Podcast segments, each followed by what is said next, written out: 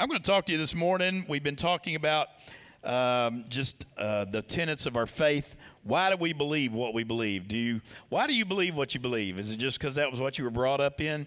Maybe you, maybe you grew up in the church. Maybe you didn't grow up in the church. Maybe your mom and daddy taught you all the things you need to know. Maybe your mom and daddy didn't teach you anything. Uh, everybody in here's got a different story. Uh, but you need to understand at some point uh, and I told y'all that I've told my kids this and everybody, you are not going to get into heaven on your mama's coattails. You're not going to get into heaven on your daddy's coattails. You're not going to get into heaven on anybody else's merit only your own merit. You see, here is the uh, the interesting thing, and the, this can be the the exciting thing, but also the scary thing. Is one day we are all going to stand before the Lord Jesus Christ, and there won't be anybody standing with you.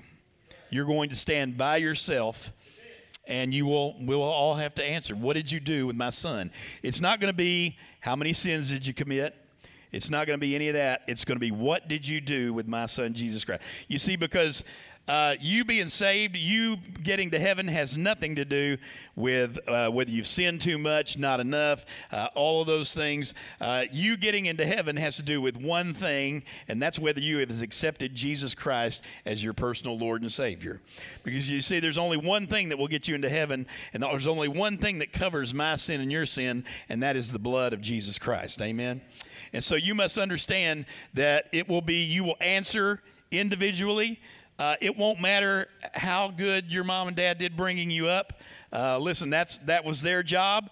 But guess what? If you're grown now, their job is over. They did the best they could. But there's a thing that you and I have to deal with once we become adults, and once you get to the age of accountability, and there is no certain age of that. The age of accountability is simply when are you old enough to understand it, comprehend it, and make a decision for yourself. And once you've heard the truth of the gospel you become, and once you can comprehend it, you are responsible for it. All right? And uh, there will be nobody to answer for you.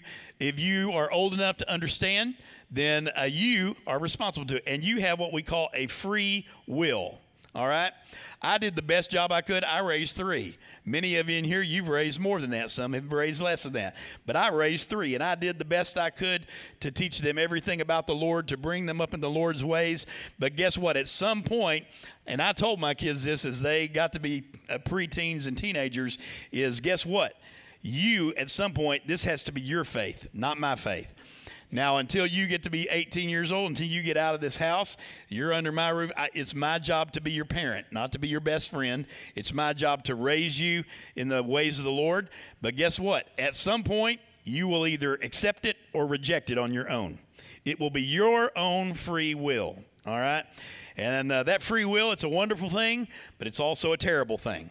Because you can do the best job you can raising your kids, but guess what? At the end of the day, they still have a free will. They can still choose to go their own way. They can still choose to say, Lord, I don't accept you. I reject you. I don't want to live for you. That sounds too boring. I got too many other things I want to do with my life. And so, Lord, I choose to not pay attention to you right now. Now, many of you would say, Well, I don't reject the Lord. Listen, there's only two things. You either are accepting Him or rejecting Him, all right? You're either giving Him your life totally and completely and saying, Lord, come and be the Lord of my life, be in control of my life, or you are rejecting him, all right? You reject him by simply ignoring him. Most people in here would not say, Well, I, I'm not rejecting the Lord. You wouldn't think that you're rejecting. Listen, if you're ignoring him, you're rejecting him. If you are ignoring him, you are rejecting him, all right? And here's the thing many people want to give this statement. Well, if God's a loving God, God would not send people to hell. That is a true statement because God doesn't send anybody to hell. In fact, God did the exact opposite. He said, I'm going to have to provide a way for people to have forgiveness of their sins. So I'm going to send my son, Jesus, to be the final sacrifice and to spill his blood so that people don't have to go to hell. So, guess what? God does not send anybody to hell. If you end up in hell, it will be because of your own rejection of what the Lord did for you. He provided every one of us a way. I can say unequivocally, everybody in here, your sins are paid for. Everybody in this room, your sins have been totally and completely paid for. The only thing that you have to do from that point forward is accept it. All right? He provided the free gift of salvation. Now it's up to you. You either accept it and say, Lord, I believe you did that for me. And right now I ask you, Jesus, to be the Lord of my life. And how do you reject it? By simply ignoring it. Now, many people have rejected the Lord not by saying it out loud, but simply by saying, mm, I, I got other things to do. Lord, I, am a young person right now. I got so many wild oats I want to sow. I got so many other things in the world I want to do. Anybody here been there besides me? Yeah, you get in those uh, teenager years, those 20s, and you just got you got way too much fun you want to have to be paying attention to the Lord. I'm here to tell you, you need to come running to the Lord as quick as you can. There is nothing, there is no greater testimony than the person who says, you know what, I served the Lord all my life. I never wandered away from Him. Amen. Uh, don't don't. Never hear many people say, "Well, I, I, ain't got a good testimony. I need to go out and I need to rob some banks and kill some people, and uh, I need to snort some stuff up my nose, and I need to drink enough to ruin my liver, and uh, then I'll have a really good testimony." Do not do that. Amen. Uh, the greatest testimony you can have is to say, "You know what? I've always served the Lord with all my life." Amen. And so uh, please do that. All right. Uh, come run into the Lord. Don't wait another day. It's never too late, but it's never too early either, all right? So, we are in a spiritual warfare. I'm going to answer questions today that you may have about spiritual warfare. I hope that at least one of these answers a question for you today, all right? Uh, first of all, let me say we are in a spiritual war, whether you recognize it or not. Every day you get up, the Bible states that Satan wants to what? Steal, kill, and destroy. Do those sound like warfare terms? They do to me. Every day you get up as a Christian, Satan hates you. Now, why does he hate you? Because you're such a, a bad person? No. He hates you because you have the name of Christ upon you. If you're a saved individual, he hates you because you have God's name on you. All right? And he hates anything that is of God. All right? And so, you've got to understand that you are at war. The minute your heat, feet hit the floor every morning, you are at war with the devil. Now, it will go a lot easier for you if you'll just recognize it's a battle every day when you get up. All right? Uh, a lot of people don't realize they're in a war.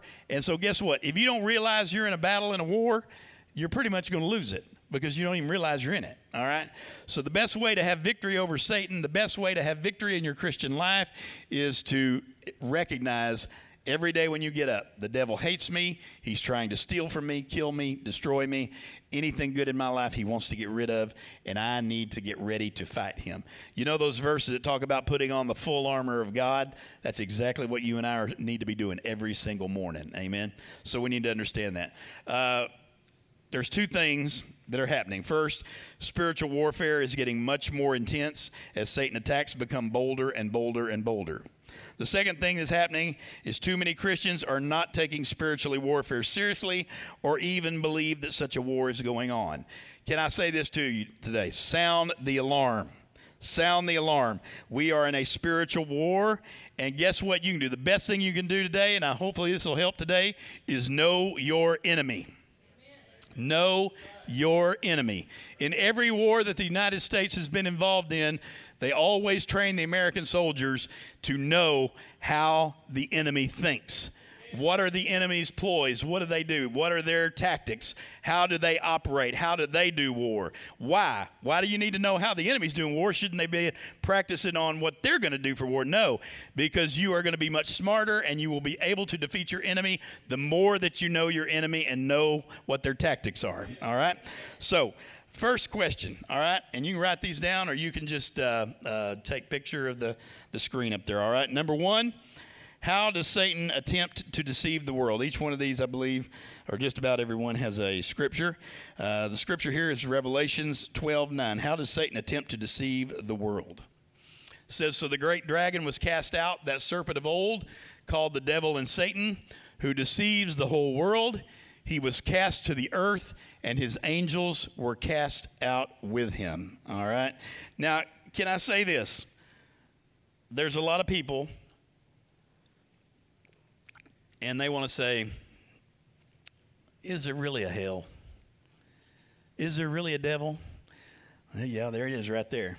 All right. In black and white. What I find with a lot of Christians is everybody wants to believe in heaven, but nobody wants to believe in hell.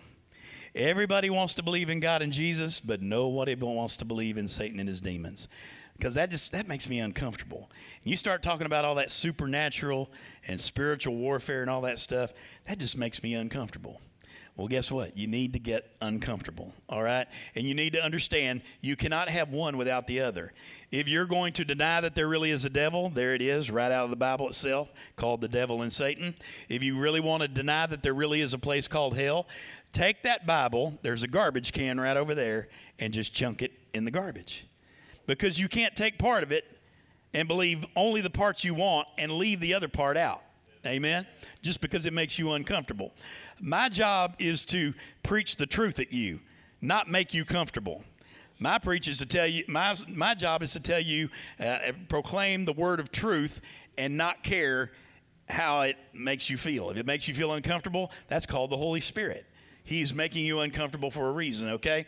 So, the first question How does Satan attempt to deceive the world? Satan's last and greatest deception will be to bring the Antichrist to the world at the end. This is all in Revelation. You can read it. Uh, uh, his last and greatest deception will be to bring the Antichrist to the world at the end of the age. He will disguise himself as a peacemaker who uses persuasive speech and manifests supernatural powers just like Jesus did. Now, let me tell you something about Satan. Satan really doesn't have any great power on his own. You know, the, only, the main tactic of Satan, see, there's one thing you don't know, Satan, or maybe you do know. Satan wants to be God. The whole reason he got cast out of hell is because he wanted to be God, all right? So, the greatest tactic that Satan has, he really doesn't have much power on his own. All he does is watch what God does, and he's a copycat all right? And he copies what God does and tries to make his own version of it. So at the end of the age, when the end of this world is getting ready to come, the Antichrist is going to come into power. And guess what? He's going to use all of the same things. And he's the, the Bible says that Satan has the ability to disguise himself as an angel of light. So when Antichrist shows up, he's going to look great. Everybody's going to just be falling at his feet because he's going to bring world peace and he's going to have great persuasive speech. He's going to be a wonderful, wonderful speech giver. You ever notice uh, how good some of those politicians are at giving speeches? Amen. He's going to have what we call a smooth tongue. Amen. And everybody will be amazed at this man. And the first half of the tribulation, they're going to be amazed because he's going to do all of these wonderful, supernatural things. And he's going to use things just like Jesus did supernatural powers and persuasive speech. Okay? So that's what he's going to do. Satan often hides out and this is what you've got to understand Satan often hides out in religion and in church. Amen. You know where Satan loves to hang out the most? Now, many of you thought when you walked in those doors today that you were going to leave Satan outside that door. Guess what? You know where Satan likes to hang out the most? Right here. Amen. now, here's the thing you've got to understand Satan loves to hang out in the church. I have had, I've had a lot of people say to me, well, you know, I can't come back to church. Somebody hurt my feelings. Well, by golly, you better get tough, Buttercup. Amen. Because somebody's going to hurt your feelings all the time. The devil will make somebody say something that hurts your feelings.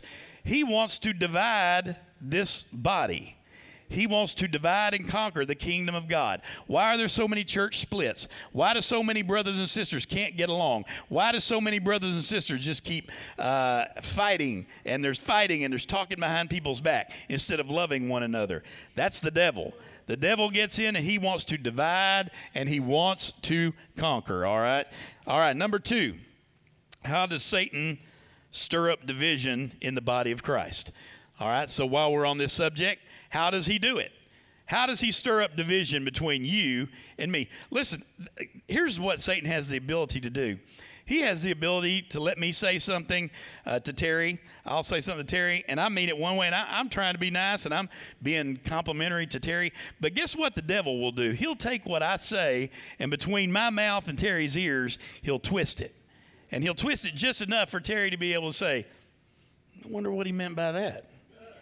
I, I didn't like that. You know, I don't like the way he said that. Or I, it could even not be what I said. It could be my tone. He said, ah, Brother Mark said that, but I, I, just really didn't like his tone. Amen. The devil wants to divide us. He does not want us to stand together because we are stronger together. How many people today say, I love the Lord and I read the Bible, but I don't go to church anymore? Listen, you need to understand, you need the church. The church is here for you. The church is to build you up and make you strong. If you're sitting at home on Sunday morning, you are outside of the will of God. Can I say that to those watching on video? Amen. Uh, if you're sitting at home watching on video, that's wonderful. I'm glad that we have the technology that you can watch this at home. But if you're not sick and you're sitting at home, you need to be in the house of God. Amen. You need to be, need to be actively in part of a body of believers because that's what Christ called us to do so that we can build each other up and we're much stronger together. Amen. So we must be stronger together. Uh, he stirs up Satan's strategy is always to divide and conquer. In heaven, what did Satan do? He got one third of the angels to follow him.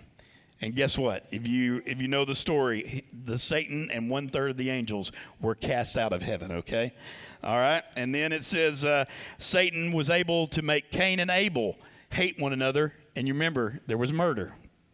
All right.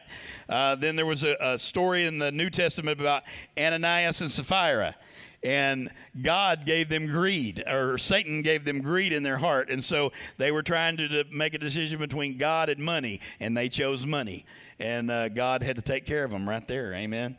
Um, listen, de- the devil will use suspicion, intolerance, hatred, jealousy, criticism, talk, and gossip.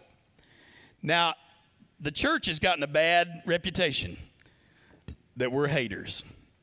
Now, this culture has come up with some of the stupidest things I've ever heard in my life. Because our culture today says, well, if I don't agree with you, I hate you. Well, that's the stupidest thing you'll ever hear in your life. I've disagreed with many people, some in my own family. I've disagreed with brothers and sisters in Christ. I've disagreed with people that I love dearly and I don't hate them, I love them. But we're not always going to see eye to eye. And there's a word that's used called intolerant. Listen, if I don't agree with you, I'm not intolerant of you. I'm just saying we don't agree. But we can agree to disagree. Amen. And so I need to, I need you to understand something. If a drunk walks through that back door and he's drunk as he walks through that back door, I say, "Come on in, brother. Come on in, sister." There is no greater place for you to be than the house of God. My job is not to judge him. My do- job is not to condemn him. My job is not to tell him how terrible. He- my job is to say, I love you, I love you, I love you. Come in, and maybe Jesus can help us get things straightened out. Amen. Uh, listen, if somebody comes in that door and they are, they're living a homosexual lifestyle, I say, Welcome, welcome, welcome. You are welcome. Come on in. Now, listen, I'm not going to tell you that your lifestyle you're living in is not wrong. I'm not going to stop preaching the Word of God. I'm not, not, not going to give you the truth of God. But guess what? My job is not to condemn you, my job is not to judge you. My job is to love you, love you, love you. Amen? And by the way, that sin's no worse than the sin you're doing, doing at home. Amen? Sin is sin. We want to do these classifications, but guess what? The greatest place any sinner needs to be is walking through that door, coming in the house of God. Amen? And you better say amen because guess what? You're a sinner. You're a sinner. You're a sinner. You're a sinner. I'm a sinner. We're all sinners, and we're all in need of the grace and mercy of God. We all deserve hell. We all deserve to go there, but God has provided us mercy and grace. Can I get an amen? All right?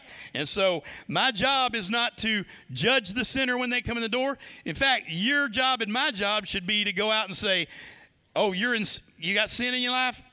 You you're going to fit right in." I know all these other people sitting out here and you're going to fit right in. Come on in. Amen. That's what we're here for. I heard it said like this one time. The church is meant to be a hospital for sinners. We've made it into a spa We've made it into a spa for saints. Oh, well, don't come in here until you've got your act together. Don't come in here until you got everything looking straight. Don't come in here until you can live your life a certain way. And that's not the way it is. It, this should be a hospital for sinners, and we need to say, You're hurt, you're wounded, come on in. We will bandage you up, and we will try to get you well. Amen. That's what we need to do. Amen. All right, number three. Oh, I'm sorry. I forgot a scripture there. John 10 12 says, But a hireling, he who is not the shepherd, one who does not own the sheep, sees the wolf coming, leaves the sheep and flees, and the wolf catches the sheep and he scatters them. That's exactly what the devil wants to do. He's the wolf, we're the sheep, and he wants to scatter us. Have you ever seen, you ever watch National Geographic or one of those Animal Planet or one of those shows? You ever seen how lions hunt or hyenas hunt or um, any of those carnivores when they're hunting? What do they do? What is their strategy? When lions, they hunt like a pack, and what are they looking for? They're looking for the weakest member of the herd, and they want that weakest member of the herd to get away from the pack. Once they're able to get that weakest one away from the pack, it's weak, it's vulnerable, it's away from the herd. Listen, your enemy, the devil, is like a roaring lion, seeking whom he may devour. Guess what? When you get out of church, when you are away from this body of believers, you're weak, you're vulnerable. You are vulnerable to the enemy, and he wants to devour you. All right? and it's no different. It works the same way in God's kingdom as in the animal kingdom. The enemy is looking for the weak and the vulnerable who has separated themselves from the herd. All right? This is your herd. There is strength in numbers. You know how you know how all of those animals, the only defense they have against all those lions and the things that are trying to kill them is to stay together. Stay together, strengthen one another. Everybody keep your head on a swivel. We're watching for the enemy. Amen. That's how they stay alive. All right? Guess what? It's the same way here. But if you say, I don't need church, I can read my Bible at home, yes, you can read your Bible at home. But guess what? You're missing a key component. A key component is that we are here to build one another up, encourage one another, make each other stronger. All right? All right. Number three, what are some ways that we give ground to the enemy? 1 Peter 5 8. Be sober, be vigilant, because your adversary, the devil, walks about like a roaring lion, seeking whom he may devour. All right? The lion devours the weak one, and uh, who wanders away from the herd. Go back to that scripture that we just left. Two words at the beginning. You want to know how to stay away from the enemy? You want to know how to fight the enemy? Be sober. Now, I say the word sober, most of you want to equate it to that. Amen. But guess what? Be sober means that could do anything that you struggle with. Stay away from it. Don't let it get you drunk. And guess what? It's not just alcohol that gets you drunk. Every sin, everything that you can become addicted to, it affects your mood. It affects the way you do. That's why people do it. All right. If sin weren't fun, nobody do it. All right. Yes, it's fun. All right. But guess what? It will kill you in the end. So it says, stay away from the things that you need to stay away from. Be sober be vigilant. What does vigilant mean? Just what I said keep your head on a swivel. Be looking for the enemy. Get up in the morning and understand Satan wants to kill me today. Have your head on a swivel. Be watching for him. Can I tell you this? And I know Brother Martin would back this up. I worked with young people many, many years, and I would say the thing that affects young people and gets them off track with God the most is who they hang around, who they choose. And many people can't ever give that up. I've had many drug addicts, many alcoholics say, I just can't leave it. And it's not necessarily the alcohol or the drugs, but these are my real friends. That's a lie from the devil. Those are not your real friends. The minute that you stop doing the alcohol and the drugs, they don't want, you're going to convict them and they will not want to hang around you, all right? But the hardest thing to change your life, most people, they can even for a while give up the whatever the addiction is, the alcohol or the drugs. But you know what they can't give up? And this is this is brother Mike's wording from years ago. Most people don't want to give up their playmates. They don't want to give up their play places and they don't want to give up their play pretties. Most people cannot change their lives for the long term because they just can't change all that. And you've got to change it. If you're going to, if you've ever been uh, where you've gotten sober, that's the only way you're going to get sober. Hang out. You've got to change your entire lifestyle. You've got to change out where you hang out, who you hang out with, and what you're doing while you hang out. That's the only way you'll do it. All right? Okay, number four. How can I be courageous? How can I be a courageous warrior for God when I feel powerless? All right? I've got two scriptures on this Ephesians 6.10 says, Finally, my brethren, be strong in the Lord and in the power of his might. And then 2 Timothy 1 7 says, For God has not given us a spirit of fear, but of power and of love and of a sound mind. Stay right there on that scripture. God has not given you a spirit of fear. Can I say this? God does not want you to fear Satan. You don't need to fear Satan. But guess what? You better be aware that he wants you to fear him. You better be aware that he wants to kill you. You better be aware that he wants your life. And guess what? The greatest thing he can do, he's not looking to make a lot of people want to get way off on the extreme. You know, well the devil wants to make all of us Satan worshipers. That's not his goal. All Satan really wants you to do is just get you distracted enough where you don't pay attention to God. Cuz he knows he's won.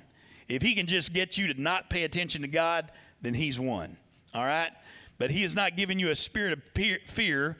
And I'm going to give you these three words power, love, sound mind.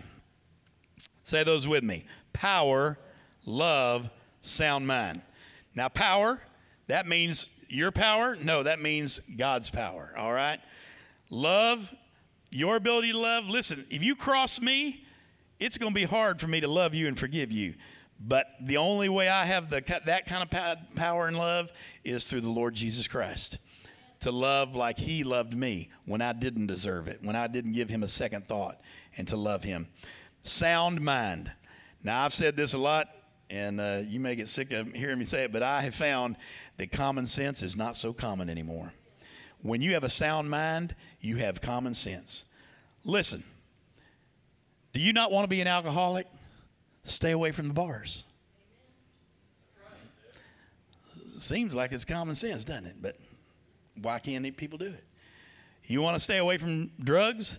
Stay away from people who do drugs. Stay away from those people and stay away from those places. You know where they are.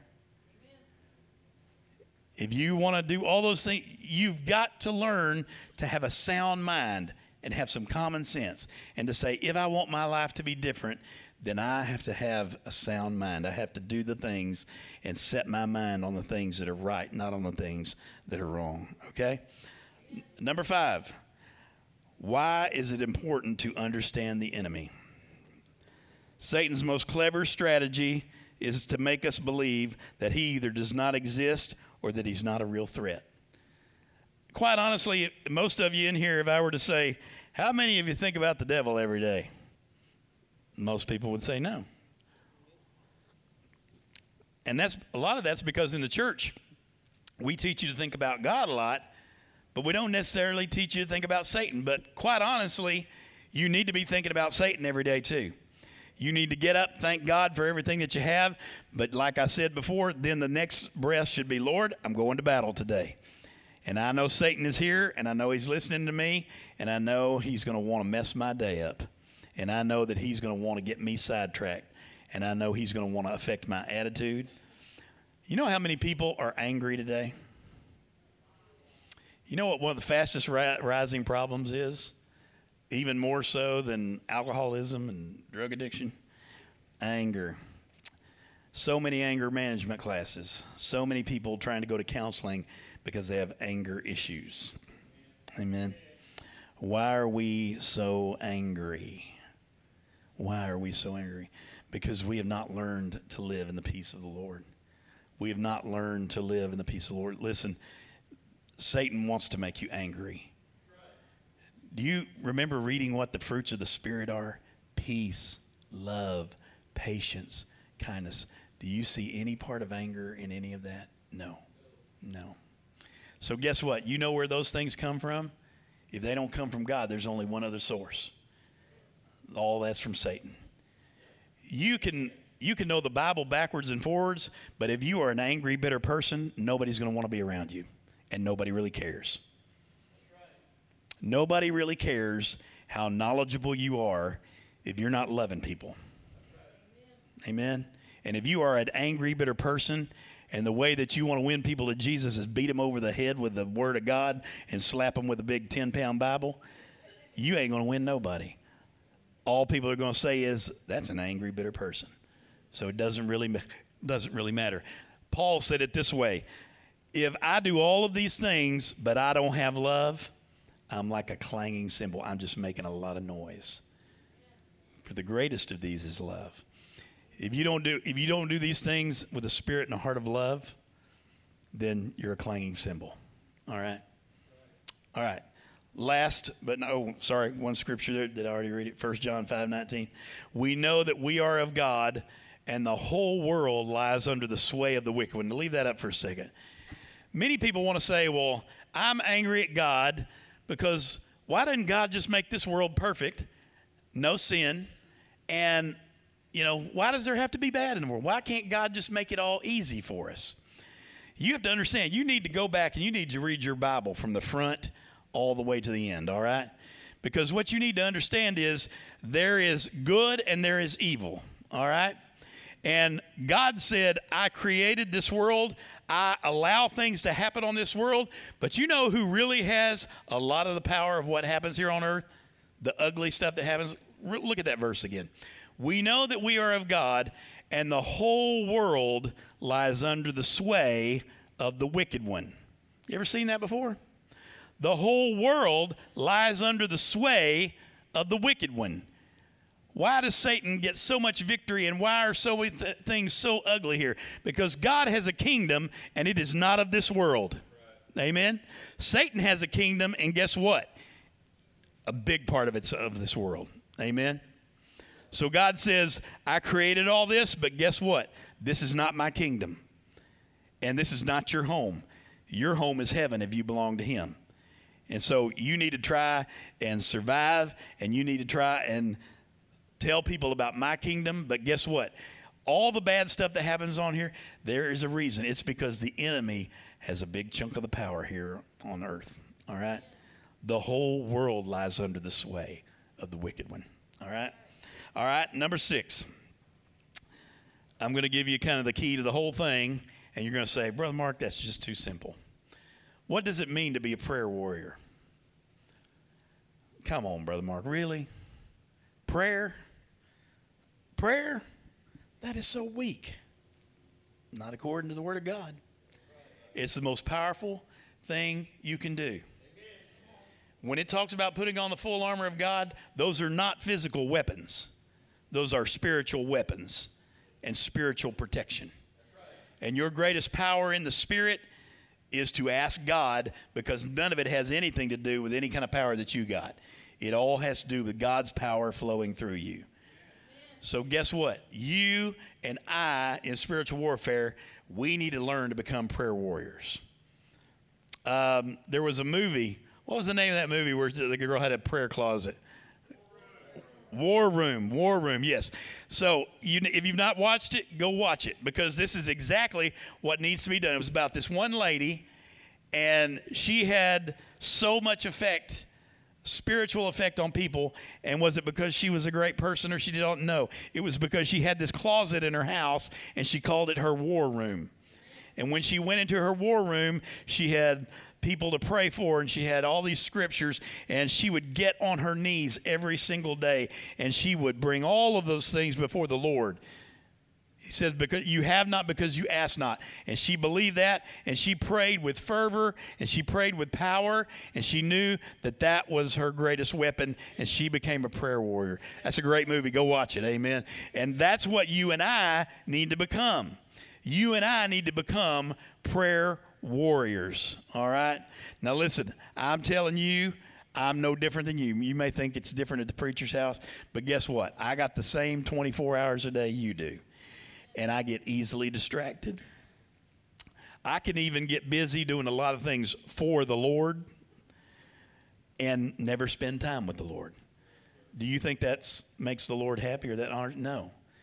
Listen, if He can't have your soul, the next best thing is to make you busy and distracted. Because the greatest power you have is your personal relationship with Him. And if you don't spend time with Him, you have no personal relationship with Him. If I stop talking to you, I'm not going to know what's going on in your life. I'm not going to have any connection to you. And after a certain period of time, I'm going to be totally disconnected from you. Guess what? Works the same way with the Lord. Works the same way. Your greatest defense and your greatest answer in all this is to be a prayer warrior. Uh, put that last slide up there. I don't know if you've ever thought about it this way, but look at prayer this way. And I, I think this is a great way to look at it. Prayer is hand to hand combat with Satan. Whatever evil the devil wants to do, his plan is much more difficult to complete when God's people are praying. If my people, which are called by my name, shall humble themselves and turn from their wicked ways, then shall I hear from heaven, and I will heal their land. It's the greatest, most powerful thing you and I can do. But yet, it's the hardest thing for us to get to. We get so distracted. And I want to encourage you today change it, change it, change it.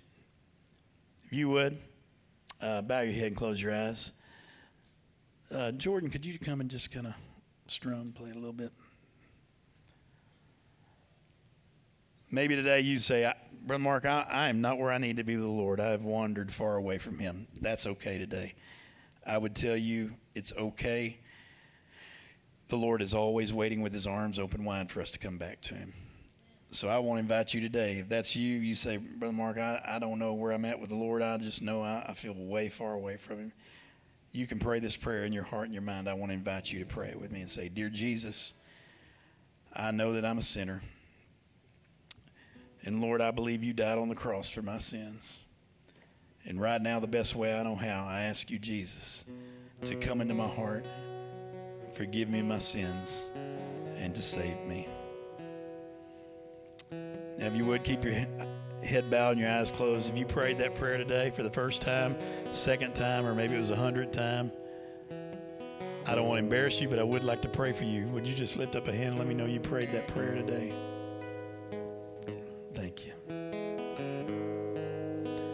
We're going to have an invitation here, and I'm, Brother Martin is going to be uh, on this side. I'm going to be on the other side if you need somebody to pray for you.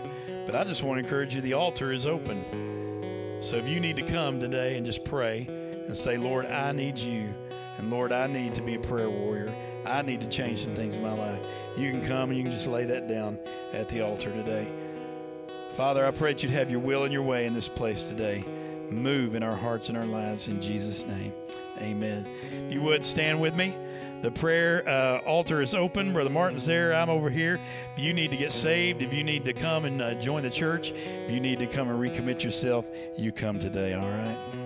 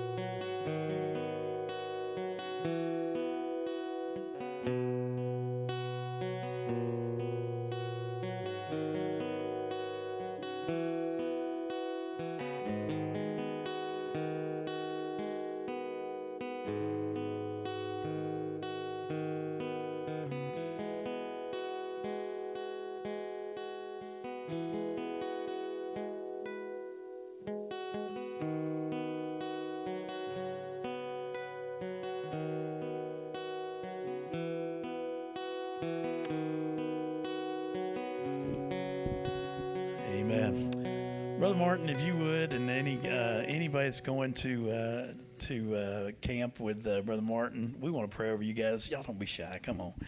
You don't have to say nothing. Brother Martin will. You can go stand right next to Brother Martin. He, we won't make you say anything. But if you're going to camp, I want you to go. And uh, of course, we have some that are uh, not here this morning that are going to camp. How many do we have total going? About 22 going this morning. So, amen. Yeah. So I want these guys to know that we are going to be praying for them this week, that God's going to do amazing things. God does amazing things in our lives at camp. Uh, I didn't get saved at camp, but I surrendered to the ministry at camp. I know God uh, does a lot of things like kids make life changing decisions at camp. So would you commit with me to pray for them this week? Amen. And I want to ask you if you want to, if you've got a, a kid up here, or if you just want to come and uh, just come, and I'm going to lay hands on them. And uh, if you want to come and do that, uh, especially uh, parents, if you want to come and uh, pray for your child that's going, or just anybody that wants to. And this is how we're going to close today, all right? We're going to close by praying over these young people and especially for Brother Martin, that Brother Martin don't lose his mind. Amen. Um, Brother Martin's got a. Everybody look, he's got a full head of hair. We you know, we want it's the, but it's there. Amen. And we want to pray that he's still got a full head of hair when he comes back. Amen. And uh, we just want to pray that they'd have a, a wonderful, wonderful time. Amen. So let's pray for them, and then we're going to be dismissed. Father, we love you today. We want to pray for uh, Brother Martin and all these young people and everyone that's going to camp. God, I just pray that, Lord, you would move in an incredible way. Holy Spirit, I pray that you'd be with the speaker and the band and everybody that's going to do uh, anything involved at that camp in leadership. God, Holy Spirit, use them, give them the words that they need to speak. I pray that the messages would be exactly what these young people need to hear. And Lord, I pray that, God, uh, you would just every person, every one of these young people that's going, would they make decisions that would alter and would change and would set the course for the rest of their lives to live for you. God, there's nothing greater than a young person on fire for the Lord and saying, I'm going to serve the Lord with all my life. I'm not going to waste any of it. And so, Lord, I pray that, God, you would just uh, be with them, give them safety as they travel, get them safely there, keep them safe while they're there, and then bring them safely back home to us. Lord, we love you. Thank you. Bless these young people and uh, give them a great week and uh, help Brother Martin. I pray that everything would go smooth, everybody behave, and everybody act smart, not stupid, and do good things. Amen. In Jesus' name. And everybody said, Amen. All right. God bless you guys. All right, Miss Cindy's got an announcement real quick. We're going fishing for Vacation Bible School. We're fishing for souls. And I would like to have a church wide visitation where you pick up four, uh, four sheets back there inviting four families to send their children to Vacation Bible School. I want you to go fishing in your neighborhood or at your job where you know there are children at that maybe live in even in this area, I'm not asking you if you live at Lake Palestine to take and invite, but maybe you know somebody at church, or maybe you want to stop by near nearby um, business and post one. Um, I just ask that each of you do your part and go fishing for Jesus this week. Thank you.